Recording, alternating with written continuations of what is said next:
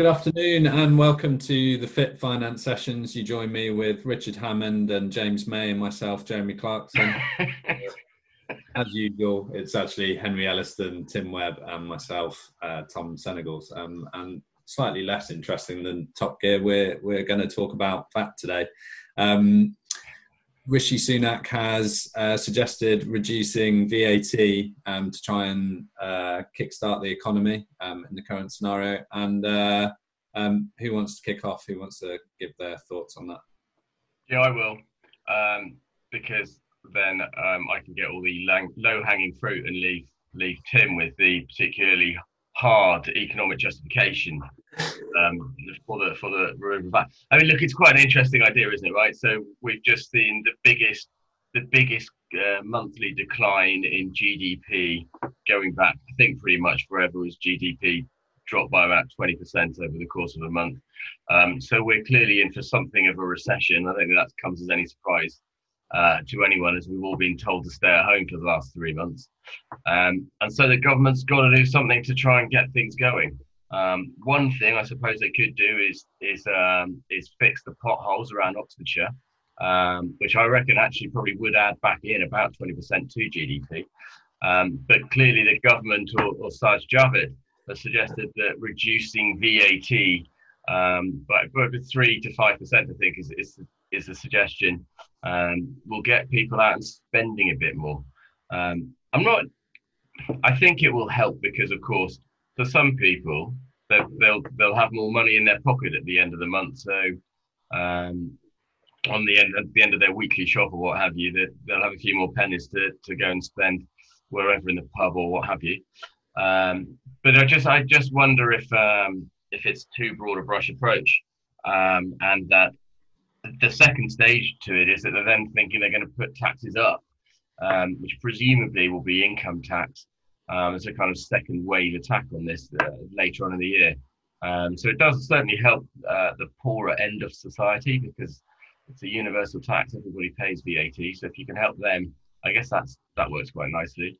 Um, but I'm not so keen on, on the on the second part of it, which will be the the income tax rises um, in September or October.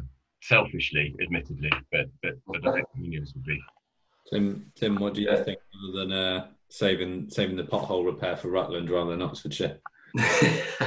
well, yeah, I think it's, it's, an interesting one, isn't it? I think again, not so many people surprised with such a massive negative that's being put out there, how much uh, debt's been raised uh, to attempt to kick things, kick, you know, kick things back off. That someone's got to pay for it. It's going to have to come back around at some point to, uh, to, to, to, to you know plug the holes with some pluses at the end of the day. So whilst there's a give um, with the VAT reduced, then there's going to be a take at some point. Who knows where that will come from?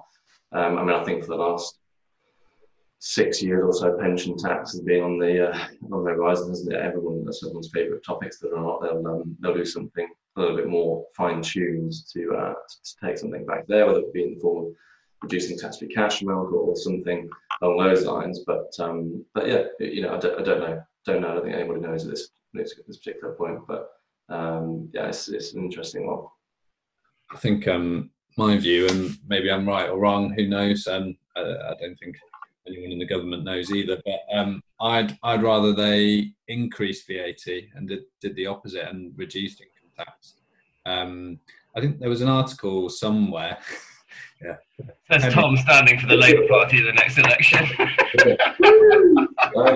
we'll go into politics, but um, yeah, I think there was an article in the Economist not so long ago where actually if they reformed the VAT rules and increased that by five percent, and then that would plug all the gaps in the uh, in the NHS. Um, yeah, increasing VAT could um, reduce a lot of uh, gaps in uh, government finances, but politically, income tax has always seemed better to increase income tax on on people who earn a lot of money. And reality is, those people tend to be able to massage their uh, tax situation either by help from us, um, legally, of course, um, or by moving their funds elsewhere.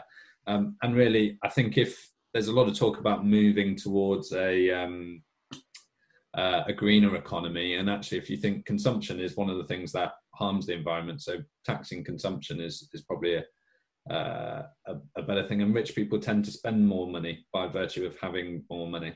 Um, so you, you, effectively end up tax everyone's in it together, but you hopefully tax them them more and putting more money back into the economy rather than and it being a choice over what you pay tax on rather than um, it being taken off you and then and then paying VAT.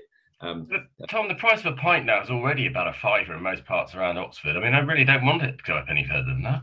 But if you if you had an extra um, 25% of your paycheck in your pocket, then you wouldn't mind. Well, I guess it's, it's a sort of it's a similar way that you were describing to maybe the Singapore model or, or, or some of some of the UAE states, whereby the, your level of income tax is, is very low, but but tax on goods and services is much higher. Yeah, and you can increase that on things that are bad for the environment easier than doing a blanket 50% tax rate for those in the additional rate bracket where uh, people just find ways around it. It's, it's, it's much harder to find ways around things you want to buy. Um, so uh, that's that's my view. But um, uh, unless I get the uh, suddenly the to be king of the Republic of Congo, I'm probably not going to um, get anywhere. Um, but uh, well, and I won't ramp up the brewing of my home brew quite yet. Then, in that case, Tom. I, I, I, think they are going to look at um, reducing that even further for hospitality and beers and pubs and reducing duty there. So I think um, you'll probably be quids in, Henry. That's, that's just what I want. Yeah, there we go. any any other views? no, not from me. No, not not particularly. It'd be really fascinating. I just think it will be really fascinating to see how the government gets at, gets through this. They've, they've, they've got to stimulate the economy in some way. My, my, my kind of initial feeling back in March when this all started was that um, was that we would bounce back very, very quickly. The economy was going quite well then. It was automatically put on standstill. Well, sorry, not put on standstill by the government intentionally. Um, and now the government is slowly unwinding that decision, and it is a slow process. Um, I mean, I think even from the Fourth of July, we might be able to go into pubs. We don't know if we're going to be able to stand them two meters, a meter and a half, or a meter away from each other, and you know whether or not we can go on holiday yet, and all these sort of things. And clearly, it's slowly going to be unwound, probably through the rest of the year. And throughout all that time, there's this kind of worry of second waves looming over us and what have you, until we, I suppose, we have the vaccine in whenever it is March next year, if it comes. Um, mm. so it'll be um, it'll be fascinating to see how they do try to stimulate growth in some ways. And of course, taxes taxes the obvious one, and, and spending on infrastructure is, is perhaps the other one. And, and, my guess is that we will end up seeing a little mixture of both. Um, I think spending on infrastructure would be useful. I think you've got to you've got to increase GDP and productivity. Productivity's lagged behind for so long, whereas actually, if you can increased communications like 5G, broadband, better road network, so you're not stuck covered in potholes all the time. And, uh, and I know people don't like things like HS2, but those, those things can stimulate an economy and, and help get you out. If you go back to Keynes and basic economics, you've got to you've got to spend money to get your way out of it, not just give it away for us to have cheaper fish and chips. Are you smashing at your uh, economics A level there? Yeah. the, the far recesses of my brain. uh, yeah, I think, um, and for for our clients, I think the good thing is there has been infrastructure added into the portfolios and um, over the last uh, sort of six months, a year, I think. Um, I think a lot of the manifestos were pro government spending, um, regardless of whether you're Labour or Tory or Green Party or, or, whatever it is. I think more of that will come. Um, monetary policies kind of run out of run out of steam um, to a certain degree. So um, yeah, uh, interesting times. Hopefully, we'll get a new line from Rutland to, to London.